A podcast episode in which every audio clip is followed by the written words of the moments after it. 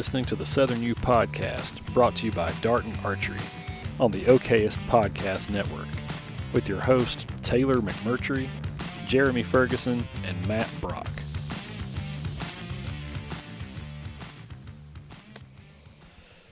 Hey guys, welcome back. to Episode number ten of Southern U. And uh, if you guys are new to the to the show, um, we just try to provide uh, resources, education resources for um, those that are interested in land management. I'll make an adjustment. management. Oh, okay, we got to make one small adjustment there uh, for uh, for all things land related in the southeast. Uh, my name's Taylor McMurtry, joined with Jeremy Ferguson of Wildlife Consulting Services and Tut Land Company, and the Ale Deer legend Matt Brock. Yes, Dadgummit. Y'all, you're Coming in a making me little exceed hot. the noise level. on Yeah, this came thing. in hot on that Listen, one, buddy. Coming in I hot. want to be introduced as Matt Brock of Habitat First Properties. No. also known as the Ale Deer legend. Yeah, i- i- if we can add that in, we're Yeah, good. yeah, we're fine. Give the, we said this last time. Give the people what they want. Mason, one day they're gonna make me mad. I'm gonna go crazy on this podcast. Tear all the Oh, cameras man. up, knock them down. Oh, welcome back, guys. Um, I guess by the time this one drops, Deer season's over. Yeah, deer season will have ended. Thank in, the Lord. In the Good state of. Alabama, and actually, I guess we will be at technically speaking, Lord willing, we'll be at NWTF right Yeah. now. I guess. So, I hope. um, so anyways, um, thank you guys so much for uh, the continued support and hanging out with us. Um, this uh, last episode, we talked about uh, your kind of listener viewer request and tried to answer those questions the best that we could. And uh, we're really appreciative of you guys uh, sending those in. Uh, we obviously, want to answer questions that you find interesting and stuff that you want to know about. That's what we're about. Um, today's episode is one that is somewhat of a hot topic and could potentially hurt some feelings depending on who you are and uh, how you've been raised, I guess.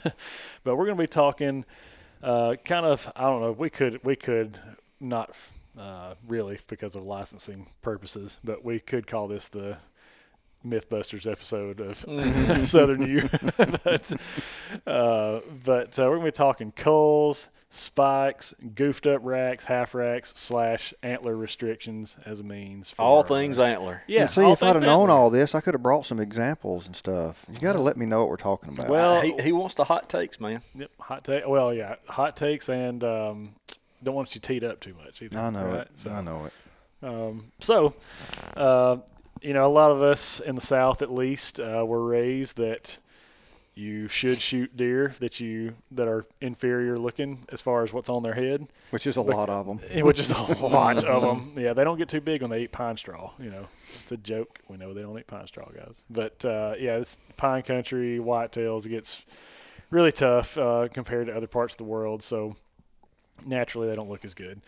But um, you know, there's a lot of different things that we've been taught, especially as kids growing up and things like that. Um, you know, we're going to go through some of these questions here and just see if there's any truth to them. You know, I mean, these guys here are, um, they have the academic side of it. I have the backwoods country bumpkin side of it, you know, I guess. Uh, but these guys have a little bit more experience in the field and can kind of back up with data and research and those things that you need to actually prove if something's true or not. So, um, guys, anything you want to add to or anything before we jump in?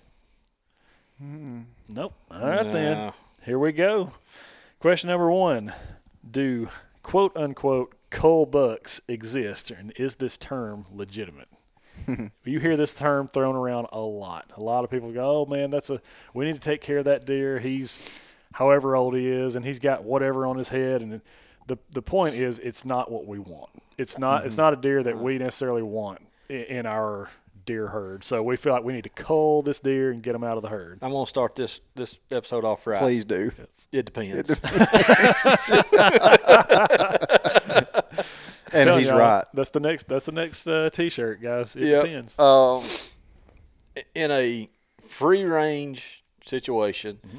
uh, no, there's no such thing as a cull. You're not gonna you're not gonna make any difference on the genetic uh, material or makeup of that herd by removing quote unquote inferior Mm-hmm. bucks. Now, um, I've had multiple conversations with, with a lot of different guys that manage a lot of high end properties, and it does revolve around quote unquote culling, but but they have a different mindset or goal. Uh, they are trying to remove uh, deer that are smaller antler sized, that are aged, they're fairly confident, are you know three years old or a lot of times younger. Unfortunately, is where I rub. I, I want. I, if I was doing this, I would probably start at 4 and do my fours and threes.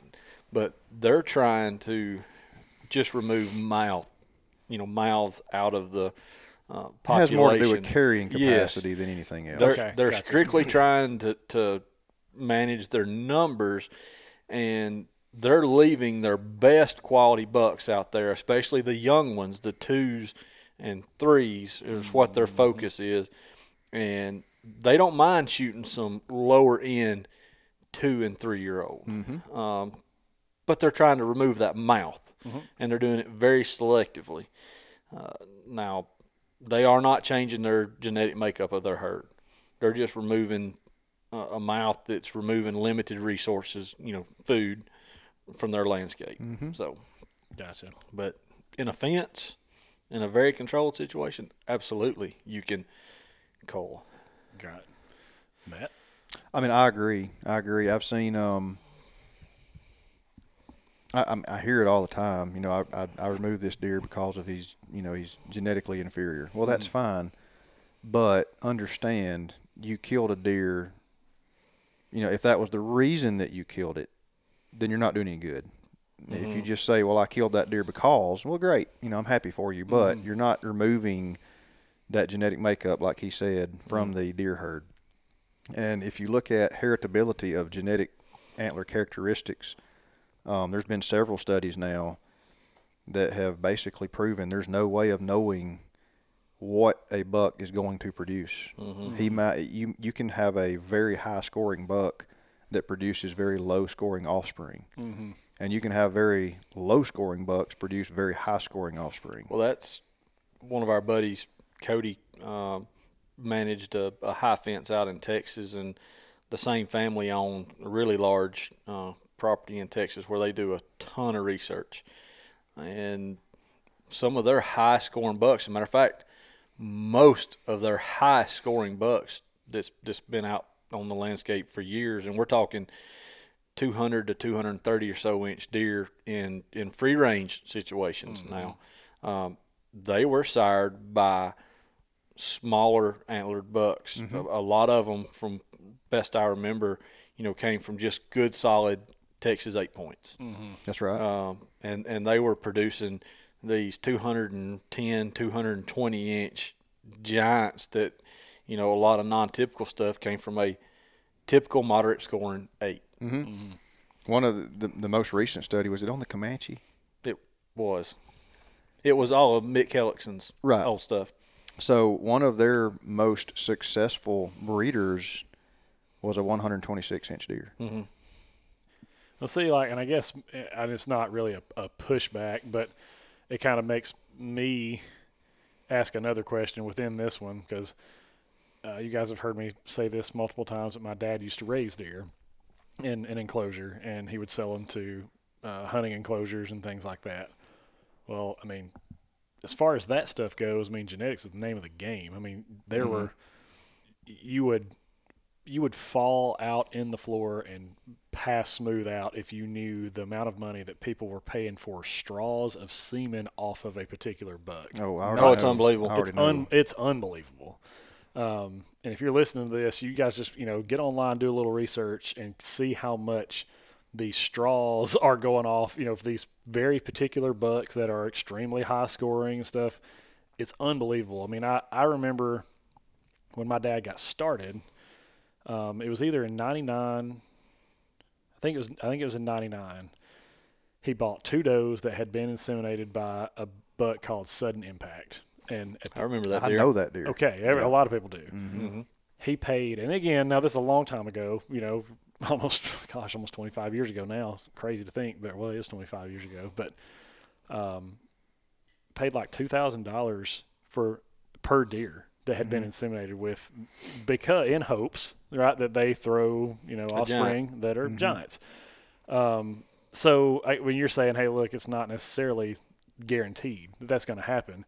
Boy, people sure do shell out the money for it. You oh, know, yeah, to, they to do. do well, it. I mean, So- when you get pedigree deer, like you got That's- does that that's consistently produce high scoring offspring Mm-hmm. and bucks that consistently produce high scoring offspring, you can do that. Yeah. But I I'm, I know a guy with a breeder buck down the road that's in the 180s, and he has produced a wide array of offspring from Mm-hmm. you know one year old spikes to one year old ten points, and then at two they may be you know 80 inches, Mm-hmm. and his brother may be 120 inches. Mm. You never really know, gotcha. uh, especially in a wild herd.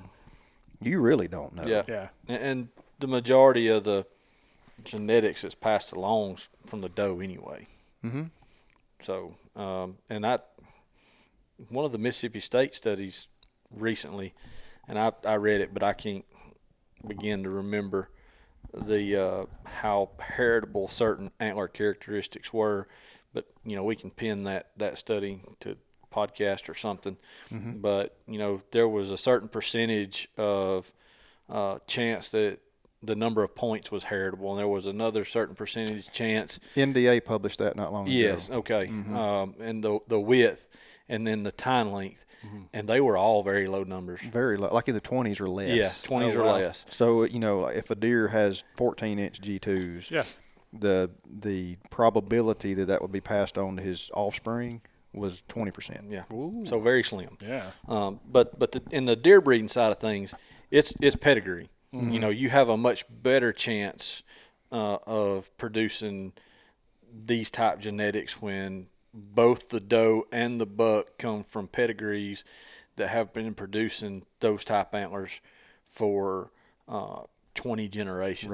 Right. I- I mean, there's much less variability or much Right. less chance for throwing out the what they would probably consider a dud. Mm-hmm. You know, uh, when you've got 20 generations of producing 180 inch deer. Yeah, and it's wild too how how even and I realize this probably not necessarily uh, what the average listener of this podcast is dealing with, but you know how much that eh, you know high fence enclosure type game has changed in that period of time too. Like like a, a 200 inch deer was just unheard of. I mean, then it was it was unheard of. That's why sudden impact. That deer was just so famous. It was just like you know gargantuan numbers, but you know, you fast forward ten years and it's nothing. Nothing. It's nothing. I mean, there there's two year olds Yep. that are that are two hundred inches. You know what I Yep. mean? And so it's just crazy to think how how far we've come in that that uh, scope of time. But anyways, um, that being said, I mean, uh, the only thing I was going to ask t- uh, about the cull stuff. Do you feel like, or um, not do you feel like, but to what degree or what percentage would you say people take deer? Like Mm. and cull them culls, Oh yeah. As just because excuse. they, yeah, just as an excuse to Oh, kill it some, to just shoot makes one. them feel better. Yeah. I mean, I, I I think they're trying to justify it to themselves. Yep. If you're proud of the deer, just shoot it. You don't have to look at me and say, "Hey, man, That's I right. killed it because it's a call." Just say, "Matt, here's a deer I shot. Yeah. Great. Yep. I'll congratulate you, but don't make excuses for what you decide to shoot." Yep. I, I think I think it's a large percentage that's using it as an excuse, but I think it's I don't think it's equal to, but I think it's another large percentage of the folks that are just uneducated on the matter on that particular they matter. really think they're And- doing something yeah, beneficial. and they they don't know. right. Gotcha. There's a lot of people out there that don't know what they don't know. Yeah. That's right. Sure. Mm-hmm. That's good stuff. If we haven't hurt your feelings already, we're about to. the Southern U podcast is brought to you by Darton Archery. For over 70 years, Darton Archery has been leading the way in archery innovation. With over 30 patents spanning over 60 years, it's easy to see why many archers and bow hunters have chosen to shoot a dart. Darton's patented dual sync cam system gives the archer one quarter inch draw length adjustments, adjustable holding weight options ranging from 85% to 65%, and the super easy to tune E system for quick adjustments and perfect arrow flight. For more information or to find an authorized Darton dealer, visit dartonarchery.com. That's D A R T O N A R C H E R Y antlerdevelopment.com.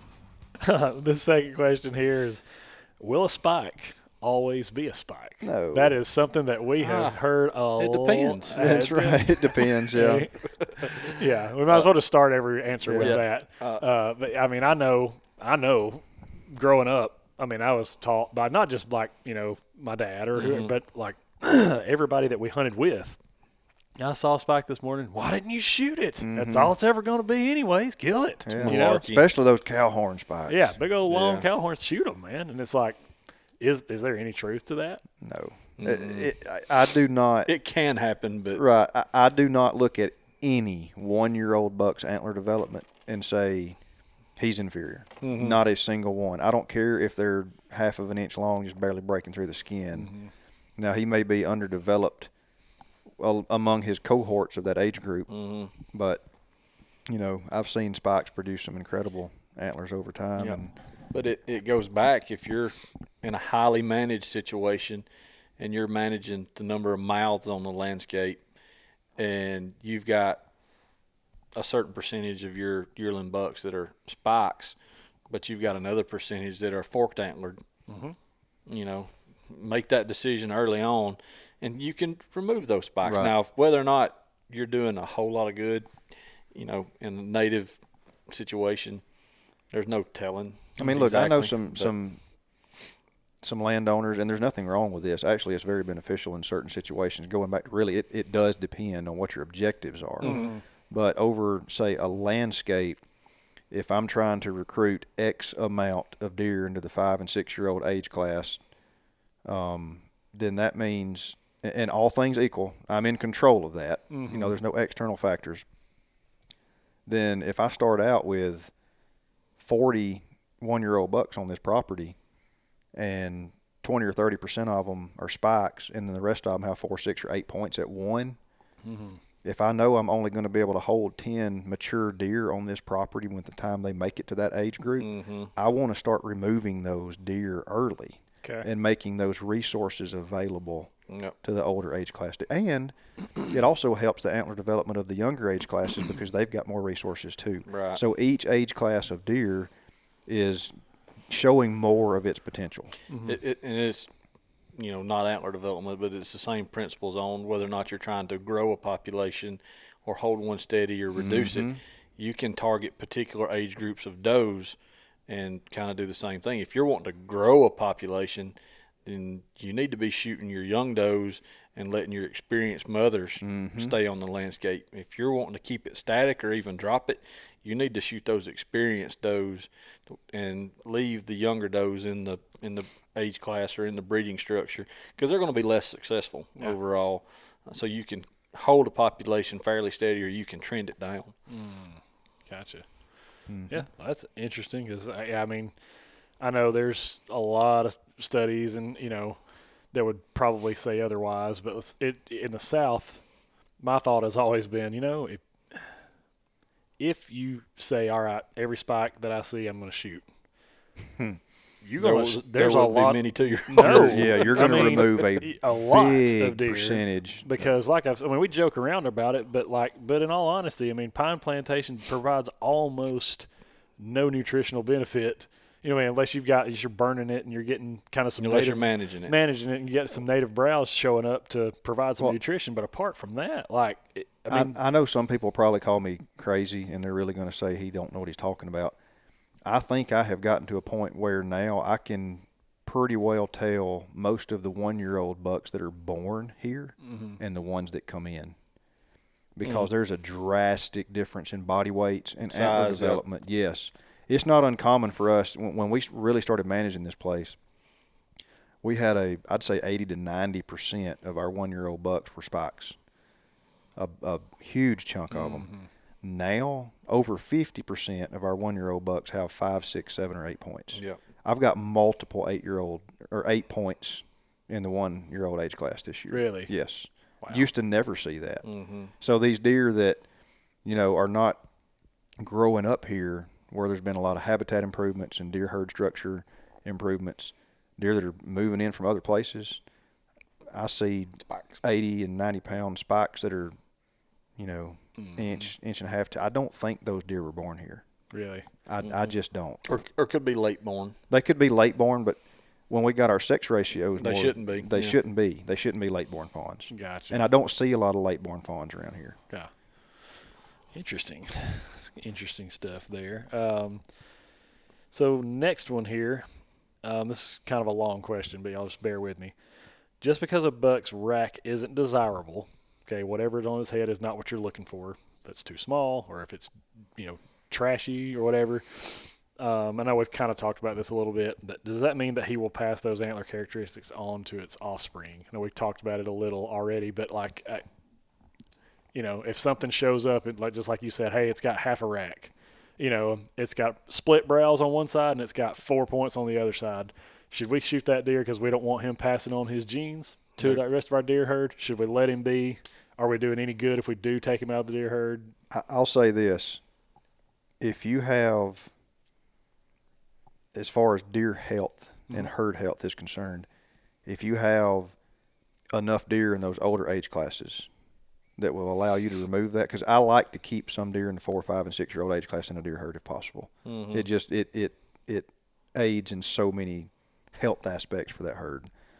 So, if I have those deer available, then removing that deer is not going to be an issue. Mm-hmm. If I'm lacking in mature deer on, on in that population, I may choose to leave that deer because, like we've already discussed, I'm not worried about his offspring looking like him. They may or they may not. In, in the case of half racks or spike on one side, overwhelmingly those are injuries. Mm-hmm. It you know, and you say, well, he grows that way every year, right? He's got an injury to the pedicle on his on his base That causes that. that causes right. that. So he's that's not a trait that's going to be passed down to his offspring Right. under any circumstances, um, because it's not genetic in Right. nature. Mhm.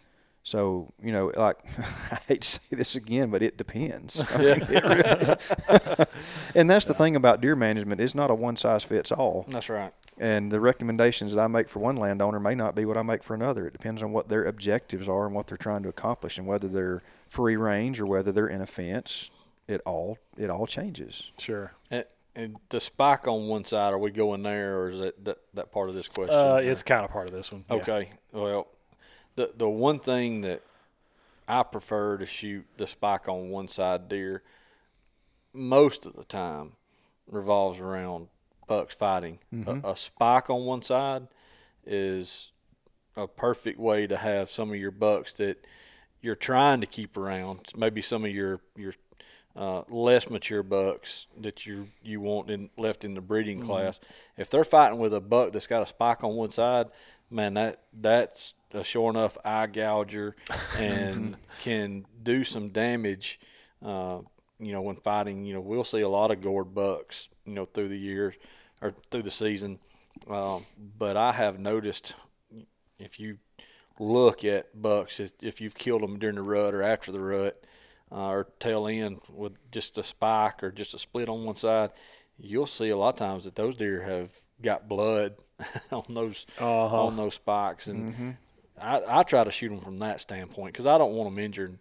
You know, a deer that we're trying to keep around. I mean, and so you're saying they have the ability to do that, though? Like, I mean, yeah, they do because that you know you got two normally formed antlers. Mm-hmm.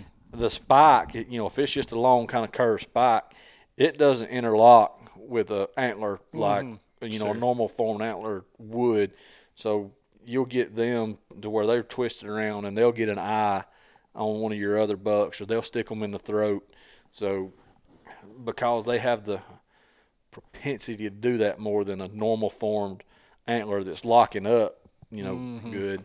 I I want them out as best I can. Yeah, I mean, I just, I guess to me, anytime that I've had, you know, just maybe it's it's either on a plot or or something like that, or on a, a flat piece of ground, and you've got young bucks showing up, and then all of a sudden, a mature buck shows up. It's almost like, the, hey man, show's over. Yeah. because they don't want any. You know, the young guys are like, all right, I'm, I'm fine. They might bow up for a second, but Mhm. they ain't coming after a four or five year old deer if you're a yearling or something Right, like that. right. And so I guess that's what that was my question is like, do you have y'all seen like young bucks tie up with a five year old? Like, Well, does that good- happen? you know, in good- most cases, no. but- Right, but a good three year old, you know, that that's stout, and I'm not talking about antler, uh, you know, a good body size three year old and four year old. See, we're trying to shoot five year old deer. Sure. So if we've got a you know a, a five year old out there that's spike on one side, a four year old will absolutely tie up with him, mm-hmm. Mm-hmm. and you know one of your biggest bodied three year olds might,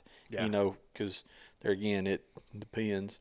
You've got a lot of you've got a lot of deer out there that they don't act dominant. You know, it, you may have some young all the way up to older age class bucks that they don't want to get in a fight. You know, they kind of hang in the back. They're submissive, and then you've got a lot of bucks out there, even young bucks, that by gosh, they got a chip on their shoulder and they're going to fight. Mm-hmm. And you'll see that. Uh, you'll see some of the times they'll display that. You know, just in pictures or in videos that you got from cell cams. You know, they'll have that head cocked in pictures, and they'll have their ears laid back, and they'll be bristled up. And you're like, what in the world's that little guy doing? Man, some of them just are always looking for a fight. Yeah. right. It's an individualistic behavior. I mean, mm-hmm. some some deer just out looking for a fight all the time, and some are not. Yeah. I got you. The Southern U podcast is brought to you by Vitalize Seed. What sets Vitalize Seed Mixes apart from other companies is their ability to keep producing throughout multiple periods of the year. The symbiotic relationships between the different varieties support soil health while being extremely attractive to a variety of wildlife and important pollinators. If you're looking for a product that is going to benefit all of your wildlife and help you put deer and turkey in the freezer, ask your local seed dealer for Vitalize Seed. And for more information, visit vitalizeseed.com. That's V I T A L I Z E S E E D.com. Interesting always to kind of get other perspectives on it too. Um, this is kind of the one that I am probably the most um, the most excited to hear what you guys have to say about is antler restriction and effective management strategy. You'll hear a lot in our areas of the world here and in our you know, southeast, whatever. Certainly in Alabama, you've heard us talk about clubs. Now, you know, most I imagine most of our audience that's listening to this is probably in the South too. Um, you don't hear about this type stuff much in the Midwest. An individual will in the Midwest will lease a farm, or two or three people lease a farm or piece of ground, and they are the only ones that hunt that property. Down here, it's not to say that that doesn't happen, but it's a lot more common to say, "Hey, we're going to go get out four or five thousand acres of land, and we're going to get fifty members." You know, to or you know whatever, even a, even over a hundred members to help pay this lease, and so now there's 50, 60, even 100 people hunting a piece of property at any given time. And so most of the time when that happens, you have someone who's kind of a director, president, whatever you want to call them. Uh, you have some other supporting cast role type people that, you know, maybe get voted on or whatever it is. But you have some pecking order that mm-hmm. determines the harvest restrictions on this particular area, you know, piece of ground, whatever. So a lot of times, at least you'll see this in the South. Hey, we're eight points or better club, hmm. saying, mm-hmm. "Hey, we don't shoot bucks unless they have at least eight points or more." Um, virtually every single club that I've ever been in in my life, even as a kid, even hunting with my dad and stuff, has had some sort of rules like that to say we're six points or better, or we're eight points or better, or we're, or you know, even there's even QDMA standards where there's five criteria. In order to harvest one, you've got to meet three of the 5 or whatever. Um, we're just talking about the number of antlers, the number of points on their head. Is that an effective means of managing a deer herd? Yes or no? No. Can you, yeah, okay. A simultaneous no from both of the biologists. All right. Now, why is that? Why should people do away with that strategy? You can't give a simultaneous no and Uh, then go well- crickets. Well, I just didn't want to jump in before he did. I, the answer is going to be the same. It depends. That's it depends. That's right. Of all the criteria that you could use to determine, you know, how to harvest bucks, that is the, The worst. The worst. Yeah. It's terrible. I mean, think about it. What's the what's the dumb deer in the woods? quote unquote. They're they're the young Young- deer. yeah, young You just heard Matt say we've got several that are yearlings that are you know four, six, eight points. Mm-hmm. Well, in that age class, our eight points are by far the best deer we've got. So we've got eight points as yearlings. Yep. The best deer we have on the property for the future is now eligible for harvest. Mm-hmm. Right. So And going to get shot. and going to get shot because he's club legal. Yep. So and and when you've got multiple members on a property like that, you may have, you know, you over there saying, well, you know, I, I really in this on this property, I want to kill deer that are at least three or four years of mm-hmm. age. Jeremy over here may go, I'm killing every legal buck I see. So you know, you may pass up a deer mm-hmm. that he shoots, and that just leads to strife and In the club. and the club, and it leaves. You know, I let that deer walk. I can't believe he shot that deer. You've got bad criteria, bad Yeah. harvest He's, criteria. he's legal. Right, he's legal. You don't say a word. If that's what you're going to set your standards at, don't say a word when somebody shoots a yearling. Absolutely. I mean, I've personally uh, been in clubs like that, and it's like you bring one in that meets your criteria, and people get red over it. And it's Right. like, look, man, you know what I mean? I'm just playing by your rules. Yeah. You know what I mean? If you didn't want me to shoot it, then you need to change your rules or whatever. Because, you know, again, I we joke around about this a lot, but like. I, I just enjoy bow hunting. That's just I just like it. It's not really doesn't you know mean anything other than that's how I enjoy to hunt. Um, so generally speaking, my criteria for what I harvest is generally lower than what other people's might be. Um, not saying that's right or wrong. I'm just saying that's We're kind not of, mad at you, Taylor. Yeah, I mean, I was like, there's some people that are like, yeah, man, I get it, and some people are like, I can't believe you shot that deer, and I'm like, Right. dude, I've got a bow in my hand. You know what I mean? And so, um, for me, uh, it's never been a, a deal of like I'm going to shoot every deer I see because I can't. It's impossible, you know. But if something gets within bow range of me that gets my blood pumping, I don't feel bad about shooting it.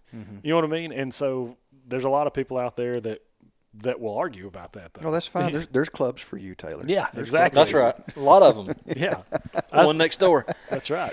Hey, give me a give me a bow only club. I'll be in heaven, man. Like we'll we'll do it. Well, and, and your your criteria in that question was antler points. Yeah, sure. Or, or you know the number of points. And there's there's a lot of clubs that just got a mixed bag, whether it be beam length, number of points, width, oh yeah, and, and let's face it, none of them are great. Um, actually, I, I, the way I look at it, none of them are even good. But for the average hunter, it's something that they can easily look at in the woods, make a quick determination, and you know take an ethical shot. Uh, but if I were running a club, you know, my preference is to be shooting age class, and to do that, you've got to be able to look at a deer and determine how old it is. right. And Which we know Jeremy's not real good at. Oh, shots Oh, fired! yeah, shots, shots fired. Uh, yeah, Well, and that's Hey, I I'm mean, no, sorry, I- man. I deserve you, that You one. set that one up. I did. You did. I mean, um, and that and that kind of leads into the next one. But I'm going to say that's what I was getting at too. Is like if you're saying, hey, this is the worst criteria you could possibly have to determine what is eligible for harvest. Mm-hmm. Well, then what's the alternative? You know, what's the what's the best way, or the, what what the should best the- best way is by age. the, yes. that's absolutely the best way. And and I'm going to back up a little bit and talk about the club. Um, to have a successful club, even though unsuccessful ones are run this way, but to be successful, in my opinion, and this is just from years of doing what we do and running, you know, with a company uh, through the years, over a thousand hunting clubs in my career that I've had to deal with. By and large, the best run clubs are a dictatorship. It's one person on the top making the decisions. Yep. Now, uh, you know, the management of that club, the downfall is that one guy. So if that one guy's an idiot, Yep. then you probably don't need to be in that club. Right. Um, now, if it's a guy that's management minded and is is pushing quality management decisions, uh, then it's probably going to be a pretty good club. Yep. Um, but shooting age class is by far what people should strive to do, but that is tough. Um, and it's often not feasible. No. it, it depends on where your hunters are at. It does. And you know, if if you look at you know right behind that, um, I've helped manage a lot of properties that were very successful at getting deer to whatever age class they wanted based on one of two criteria, just being inside spread or beam length. Yep. So I mean, Beam usually if if you know if you're wanting to say protect deer in the one and two year old age class, and and y'all are going to say okay, anything that's three years old or older is eligible for harvest. First thing you got to have is data. You mm-hmm. got to know what is the average beam length and inside spread of a two year old. Mm-hmm. What is it for a three year old? What is it for a four year old? And then you set your criteria based on that. So, you know, what I usually try to do, you're obviously going to have outliers, but if we're trying to protect deer until they're three years of age, I want to set my criteria where I'm protecting at least 90% of my two year olds. So if you don't have baseline data on main beam length and inside spread, you don't know where to where have to no idea. have those parameters. Right. Yeah, and I mean, I, it is tough because, like I said, I've been in clubs like that where you do have, eh, you know, width restrictions or Mm-hmm. lean, you know, uh, main beam length restrictions or point restrictions. And um, me and Jeremy were talking about this on the way down. You know, one thing that really turns me off about clubs like that, and that's why I'm not in one anymore, is, you know, at the end of the day, like, why do any of us do this? Like, it's supposed to be fun. Mm-hmm. You know, it's supposed to like this is what I do to relieve stress. this is what I do because I enjoy it. When you know you're in a tree and all of a sudden, you know, you have an opportunity to harvest something. A lot of times, especially if we're you know talking about rut stuff, that can happen really, really quick. You have an opportunity, and it may be seconds. You have to make a decision on yes, that deer is eligible take a shot or no it's not and so I, I would feel like the main reason that a lot of these clubs go to antler you know, restriction uh, uh, you know being a, a means for determining harvest um, is just because it's easier to do for the average person like some- is. most people can't go you know something i'm not saying not to discredit the general population i'm just saying it's a lot easier to go one, two, three, four, five, six, seven. Yep, yep. I can shoot that instead of going. Um, is his brisket saggy? Uh, is he is his back swayed? You know what I mean? What color is his face? Is his nose and stuff? Like it's just a whole lot easier to just count some points and make a decision on whether or not to shoot. But um, I just don't like adding the stress of. Oh gosh, are people gonna get mad at me if I shoot? You know, what if I made a wrong decision? What if I end up mm-hmm. shooting the wrong deer? Now I've got to listen to everybody else talk about it. Like, you know, I just got to where I was. Please I- air the episode where he shot the three year old ten, and you'll see how you should respond to those type of people. But no, I mean, I, I- I've said it on the podcast before. It's not worth ruining relationships and No, making enemies right. over. I mean, it, at the end of the day, it's a stinking deer. Yeah. have fun. Absolutely. And I, I think a big part of it is has gotten past the deer side of it and the social side of it.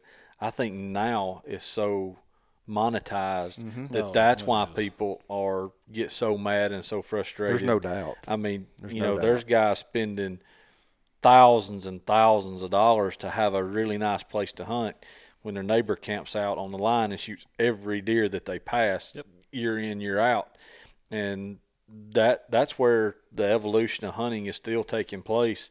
And I, we've said it before we have conversations constantly about people high fencing properties. And it, it's it's getting more popular and it's going to continue to get more popular. Uh, I'm going to meet with a guy down south next week. Got a beautiful place. He's got a neighbor that owns 20 acres and sits on the line and shoots absolutely every deer that crosses the line. Uh, that's you know two years old or older, and they don't they don't have the neighbor doesn't have the acreage to produce a bunch of them, but they can produce you know two or three a year, really good deer, and he's losing every one of those deer every year to that guy. There's a fence going around. it. yeah. I mean, he could have worked. The neighbor could have worked with him, and just been like, "Hey, you know, yeah, I'll do my best. I'll shoot one of these deer that I'm happy with, and then we we can work together on what to shoot. You know, from there. No, it's his property. He's gonna do what he wants. Mm-hmm. And that's the attitude of Yep. a lot of you know. It's my property. I'm gonna do whatever I want to. And- Well, that's and it, fine. And it is. That's fine. That's his property. He paid for it. But now he created an enemy across the line, and he's gonna have a fence thrown up around it. and he'll never kill another one from coming from that direction. right. you know, he's wrapping two sides. He's got another. He, he, this property lays out poorly for this guy now because he's got big open land on the other side.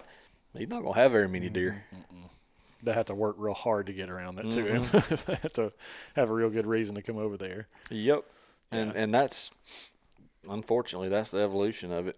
Right. But but back to the the spike on one side, of the antler characteristics. Uh, you know, he mentioned the width and the spread. When I was running a bunch of turnkey leases, we did a two or three criteria, and it was based off of the number of points, the width, and the beam length. Mm-hmm. So they just had to meet two of those three criteria. Now that's a lot to look at, but we were able to protect ninety percent of our three year olds that way. We mm-hmm. could we could up it and get away from the Yeah. two year olds and protect our three year olds. Right. And you know we were targeting four and five year olds. Well, and I guess too, like we always say, we keep saying it depends, it depends, but it also depends where you're at in the world too, right? Like, Oh, It yeah. does. Because Absolutely. because if you're describing those kind of antler characteristics, Mm-hmm. you know, whatever your width needs to be, you know, It's different you know, yeah, it's different everywhere. If you've got good data, like you're talking Yeah. about, then you figure that out. Mm-hmm. Then occasionally, will you kill a deer that's not four or five years old? Yes. Now you got to be okay with it though. Yep. Like you know what I mean? As, Yeah. as the club president or whatever you are, Yeah, you've got to go, you've got to go. Hey, look, meets criteria. Yeah. Nothing. Can't get mad about it. You know what I mean? Yeah. So Uh, you know, one one club years ago, they asked me, you know, we went to 120 inch minimum Mm-hmm. gross score, and we're killing fewer big bucks than Yep. we used to. And I'm like, that's easy. You're high grading mm-hmm. because some of the dumbest deer in the woods are 120 plus inch three year olds, and they're going to get shot because they meet club pri- criteria. Yep. Yet that is your 140 and 50 and 60 inch deer at four, five, six years of age. that you were killing. Yeah, that's what you were killing beforehand, before you went to the 120 minimum. Yep. Um, You created a high grade situation. yeah, and especially now with with bait and cell cameras, Mm-hmm. you can get a really good handle of what you got walking around the place, and people will select individuals. individual deer to kill, and you're not the only one that's got that deer on camera. I right. promise. Oh yeah. Sure. So- We've talked about it a lot Yeah, too. absolutely. I mean, I I know um, a particular piece of property that uh, has a, a a waiting list a mile long for people trying to get in and just can't get in it because it's such a, a very small uh, spot and it's like uh, seven or eight hundred acres or so, but it's bow hunt only. Um, Really nice place. And I know the guy personally that is that manages it and kind of oversees everything, club rules, all that kind of stuff and he just constantly preaches, you know, boys, if you just let them grow, we can kill big deer in Alabama. I'm telling you right, you just gotta let them grow. Quit killing everything. And and to his credit, yes, you can, but I also know that in the time that they've had this property, which is about 20 years, uh, they have killed one uh, one buck several years back, scored 153, I believe. Killed another one uh, even farther back than that that scored like 172, 173. I mean, just a giant for Alabama. And he was like, "See, see, you can do it." And I'm like, "Okay, man. Like, I'm I'm not gonna pour 20 years of my life into killing a deer.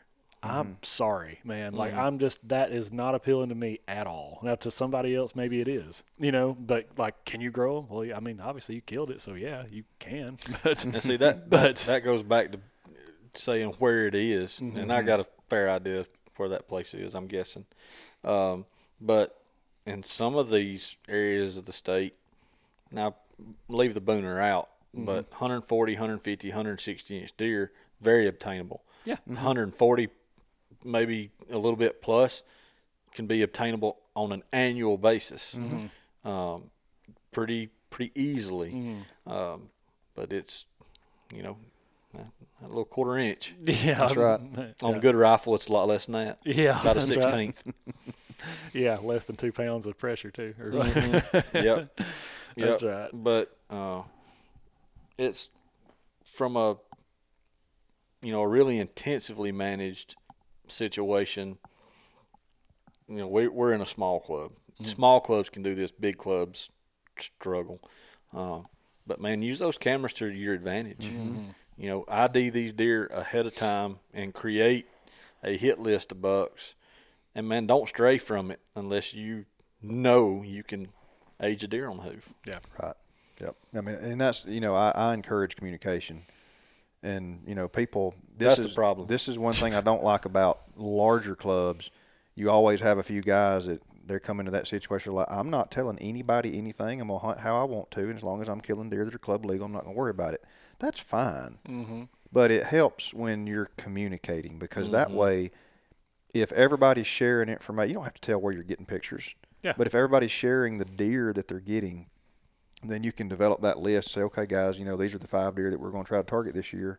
Leave everything else alone unless Mm-hmm. you have a a wanderer come through during the rut, and that happens. Mm-hmm. Uh, don't happen around here um, for some odd reason. Never has. Not much anyway. I did get one six or seven year old deer on camera this year. That was a, a solid ten. Never, Never seen seen him it. before, and he was not my neighbor's. He ended up not being the neighbor's deer that I thought Really? he was. Yep, not because that deer got killed, and he's not the same deer. Okay. So, um, you know, you'll pick up deer, but developing that list and having Mhm. good communication with everybody Mm-hmm. goes a long way. But there's just too much jealousy. I mean, Yeah. it, it, there, there's just a lot of jealousy in deer hunting. And you can learn those deer easily, you know, if you'll look. Matt's unbelievable, but he spends that much time looking at deer. I, I don't anymore. I mean, we'll get pictures of deer, you know, two years down the road. He goes, Oh, I remember that deer.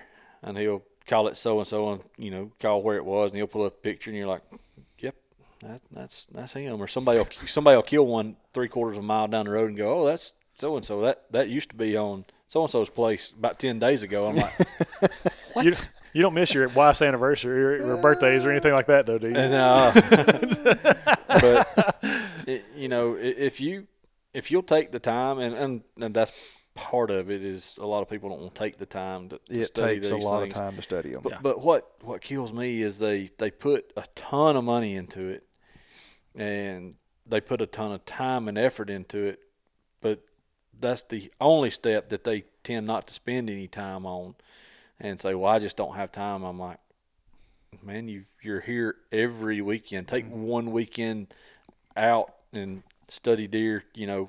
ahead of the season mm-hmm. and you'll have a fair idea of what's what's going on but the communication and the jealousy is by far the biggest thing what's wrong with hunting today Yeah. Yeah, that's uh, a lot of truth there too, because, and like you said, I mean, it probably does need to be a dictatorship. Probably does need to be one person instead of some kind of committee. And when vote you have on this and multiple people yeah. trying to make the decisions, it's a nightmare n- nobody can ever agree on everything. It's just it can be a nightmare. I mean, whenever I was on staff at the church, we used to have a saying, and we'd say it a lot. The only thing with more than one head, the only thing with you know two heads is, is a monster.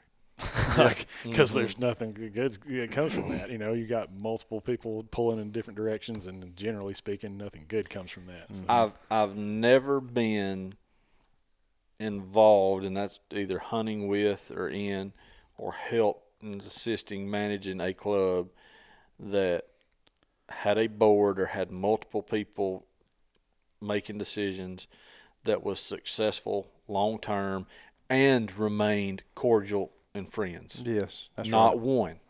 They they all parted ways, and generally under bad terms Yep.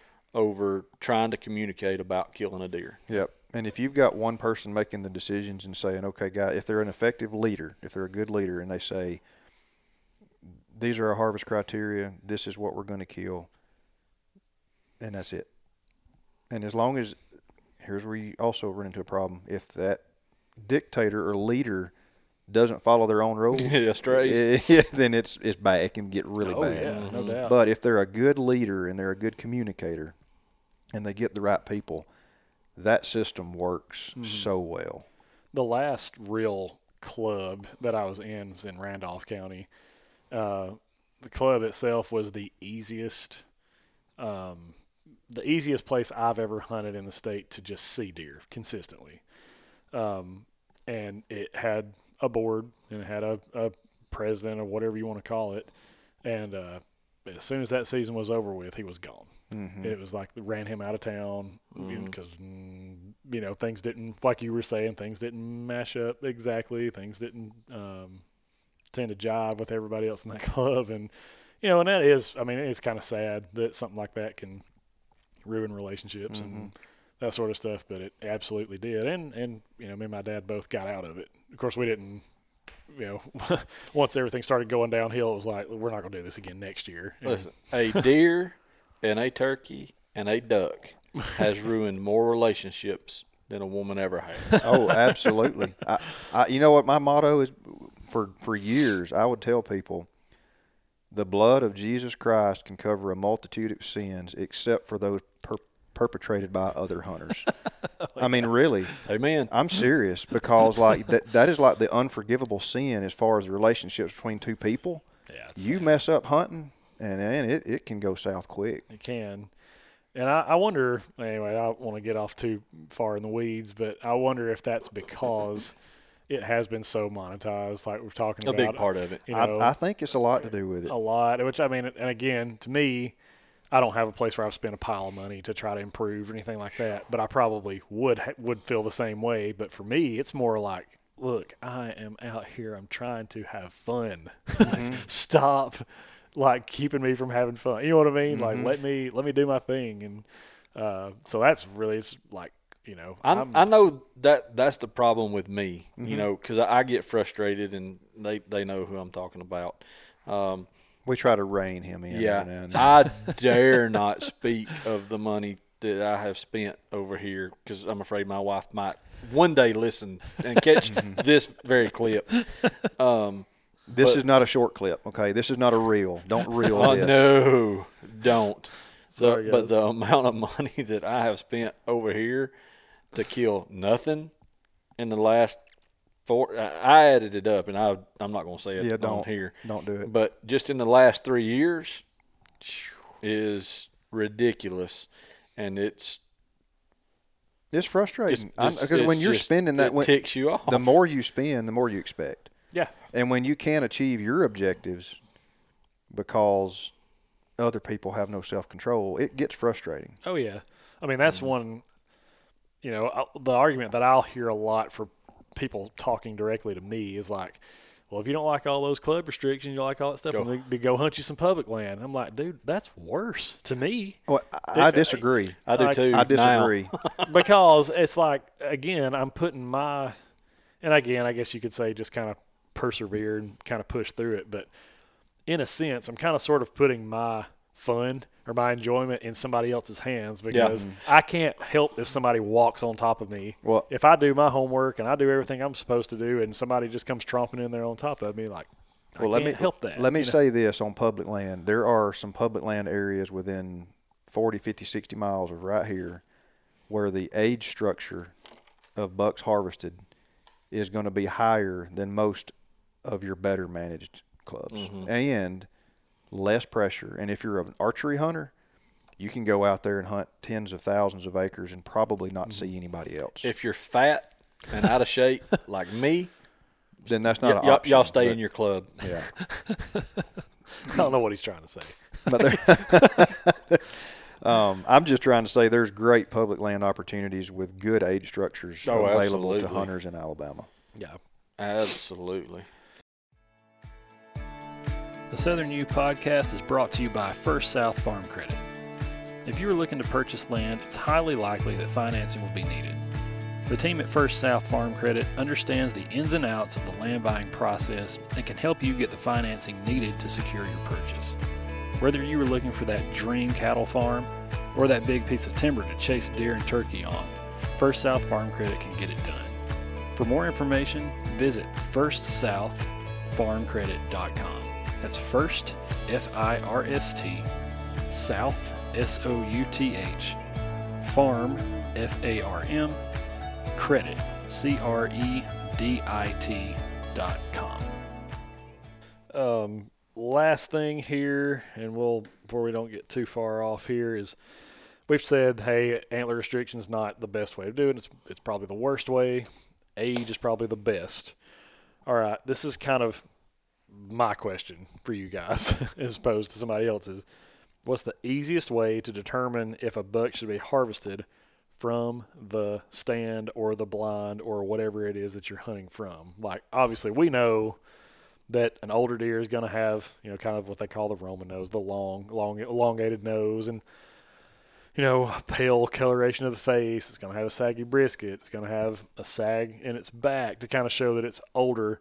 But I'm saying in the heat of the moment when That's that- easy. when that buck when it happens. We were talking about this on the way over here. Uh, you know, when that Mm-hmm. opportunity presents itself. Don't say what I think you might be about to say. No, I, I, I'm not. I, I think I know what he's it does say. depend. but, but no, no. But I'm just I- saying, the- like the- you know, the easy boom. answer is if you stand still long enough. yeah, you know, uh, because listen, I you know, because of my dad's uh, history having the deer, like I, I know how old every single one of those deer were in his enclosure. And so you can study them and look at them and you know what I mean and, and look at diagrams and read brochures and all that good stuff. But in the heat of the moment, when that opportunity presents itself, I, I've got one rule of thumb, and wait, I've said it on here before.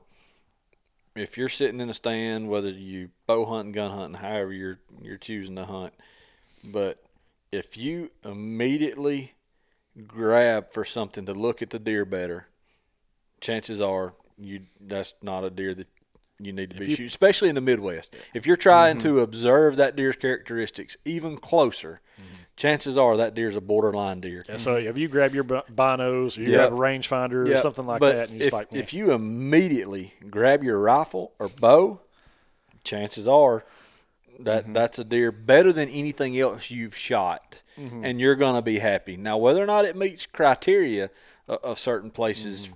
That's yet to be seen because that you you never know what those criterias are. But we were talking about from a Midwest standpoint, and that is what I tell the guys that I'm guiding in the Midwest is you know most of them have been pretty successful bow hunters otherwise they wouldn't be up there Right. uh, but if they grab their binoculars and, and go to you know I, I'm, I got to judge this deer chances are that's not the deer you're looking for right. Mm-hmm. Anything to add there, Matt?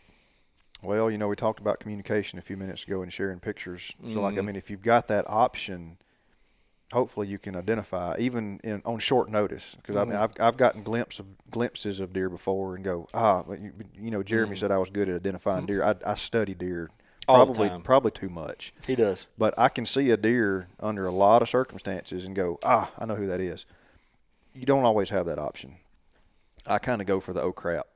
You know, if if the if my initial thought is make him dead, he's big enough. Mm-hmm. if if my initial thought is I mm-hmm. need to get a better look at that deer, he's probably not. Yeah. I mean, and, and you know, I mean, like when I see a big mature deer, I'm I'm so focused on chin in the dirt.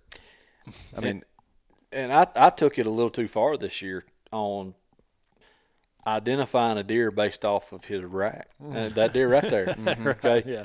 that deer looks behold, Yep, that deer looks just like the deer I was after. Mm. He's just shrunk. Everything about him just smaller. Yeah. And I didn't give him any time at all. When I saw his head pop out, I was like, there is no other deer over here that looks that way. Mm-hmm. I got the gun, put the crosshairs on him, and shot him.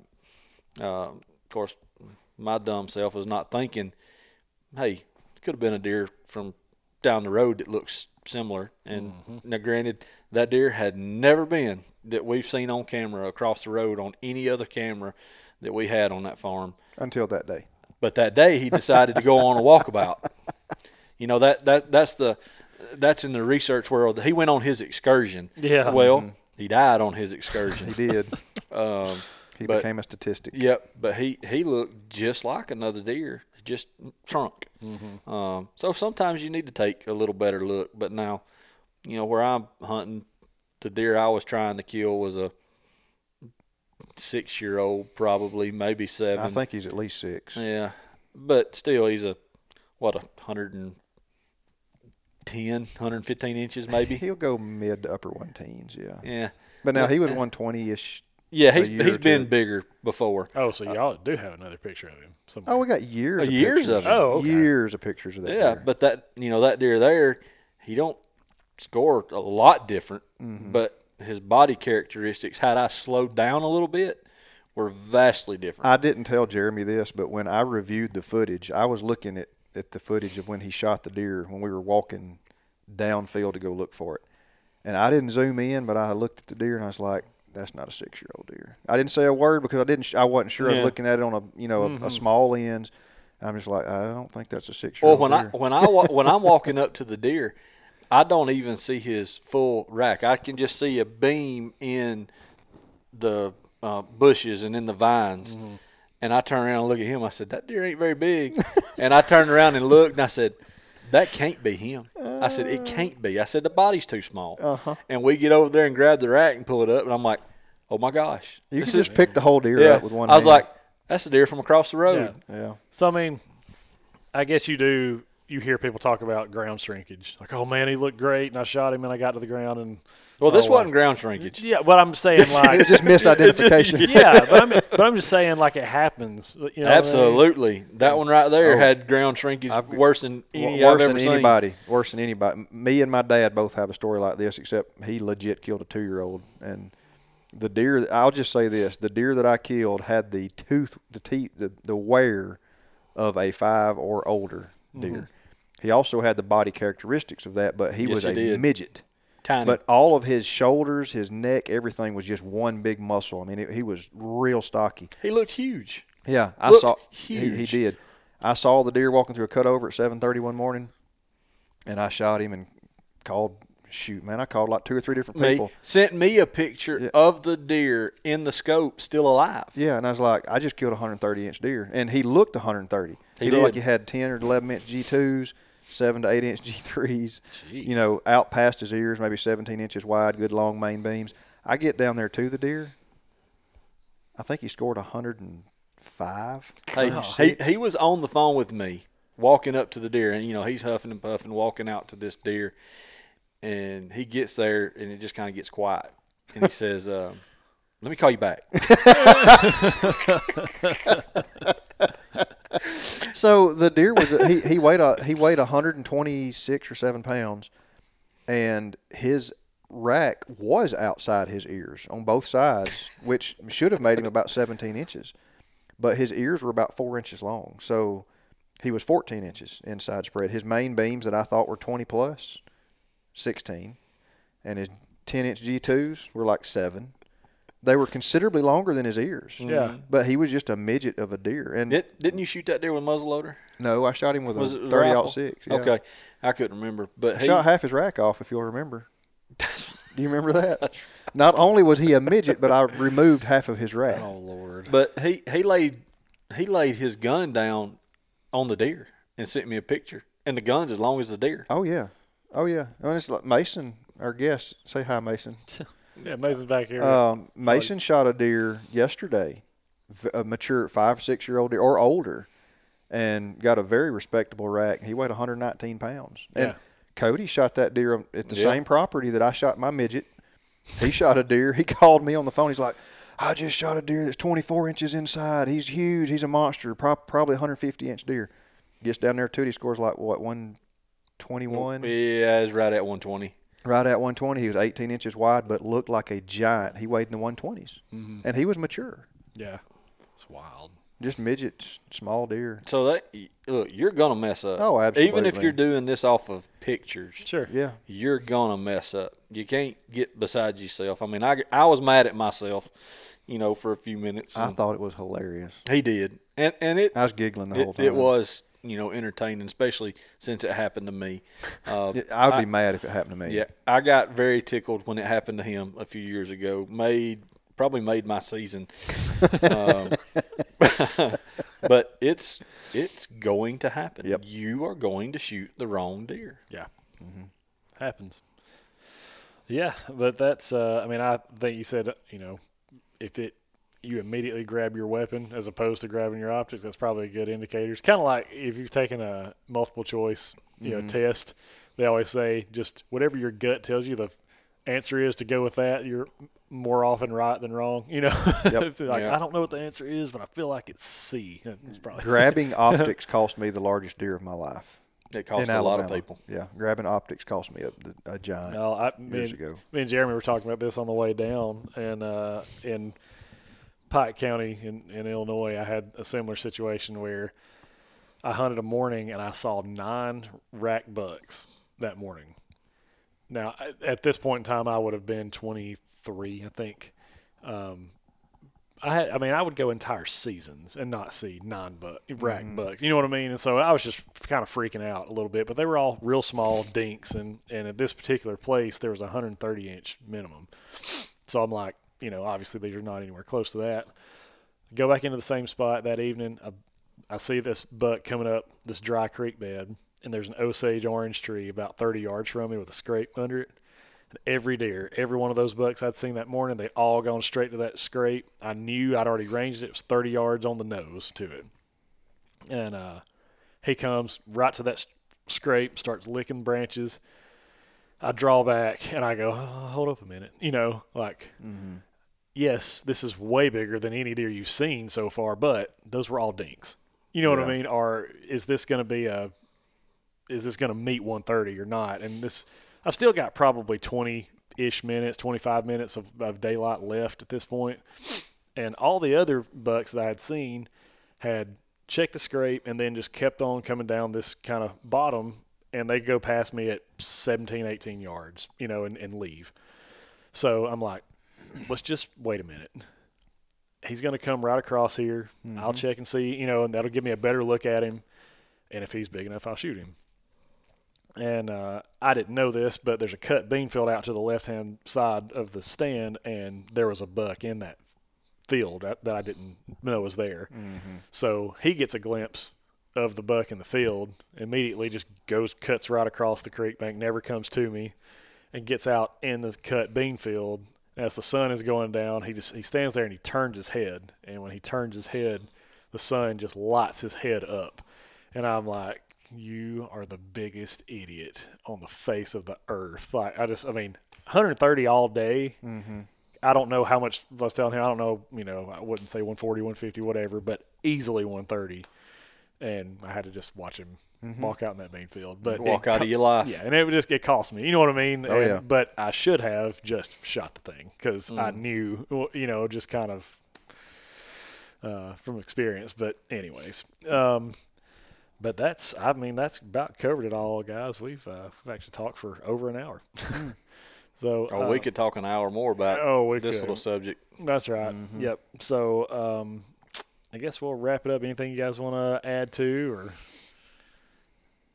I'm Be, good. be a little late to invite folks to NWTF. Yeah, yeah. I Hopefully guess. we'll be there. Yeah, hopefully you're there right now. that's right. Yep, that's right. And uh, at this point in time, uh, we still don't have the sequel 33 from Darton in, but as soon as we do, we'll let you know and tell you how you can win that thing. It's uh, it appears to be uh, an incredible bow. Um, if it's anything like the Prelude, uh, you guys are going to love it because it's a great bow. Jeremy shot it and put an animal or two down this year with it, and uh, so hope you guys are going to get this sequel before we will. Yeah. even going to get a chance to shoot the thing. So, um, but yeah, stay tuned. Like we said before, it's not just a hunting podcast. This kind of covers all things land related. And now that we're kind of through the end of deer season, at least here in Alabama, I believe all of the southeast is pretty much closed up for the season now. Um, we're going to talk turkeys as we get into turkey season, that sort of thing. Obviously, at NWTF, you'll hear us talking turkey stuff. But um, we're also going to um, try our best to cover more habitat type stuff, uh, habitat improvement. Uh, we'll be talking timber, talking uh, even kind of some real estate side of stuff. We'll be you know talking to picking Jeremy's brain a little bit on how to maybe improve uh, your property's you know value, maximize its value if you're looking to sell it or if you're looking to buy land, what to watch out for, what to be mindful of. Um, we're going to be talking about a lot of different things. So I'm pretty excited about that too. I love talking hunting, but it's going to be cool to switch gears and talk about some some other stuff too because these guys are a wealth of knowledge, and we'll get to go on a deep dive into whatever is in the minds of the Brock and the Ferg. so, the Ferg. yeah, yeah, that's the way. This could have been a radio show, the Brock and the Ferg. the, the AL Deer King. yeah, Oh, the, the legend up. and the Ferg. the legend. Uh, Oh man, There's only one legend in Alabama that's any bigger than him, and that's Nick Saban. hey, Right, right behind him is is, is Matt Brock. That's right. Still a sore subject, man. The goat's gone. I couldn't be more excited. yes. I'm what are you gonna do if the new guy is like better than Saban? Not going to happen. Well, I'm. j- But what are you gonna do? I Same think- thing I do now. I hadn't watched about. I hadn't watched a football game in three years, so Good. no, no, no different. I mean, I'm still an Auburn guy through and through, but eh, Well, you know sounds what's like it. sad? He hasn't watched a football Yeah, game in three years, but he still hasn't killed a 140 in three years either. I did too. I killed a Not 140. No, not here. So what are you doing with all I've- that time you I've, got? I've killed one the last two years in Kansas. Yeah, I'm just gonna start hunting other states and let you camp out down here. that's fine on me. Less Yeah. competition. There you go. Eh, you ain't got any over here anyway. Oh me. All right, guys. Thank you so much. We really do appreciate your continued support. Uh, reach out to us on social media, and um, uh, you can also email us at info at the at thesouthernu.com. Um, we'd love to hear from you if you've got any requests. We're going to do more um, kind of listener request, viewer request uh, type episodes too. It was a lot of fun doing that last one too. So uh, until next time, we will see you and. I guess we'll uh, be if you are at NWTF, go ahead and stop by and say hey. Out. See y'all. Adios.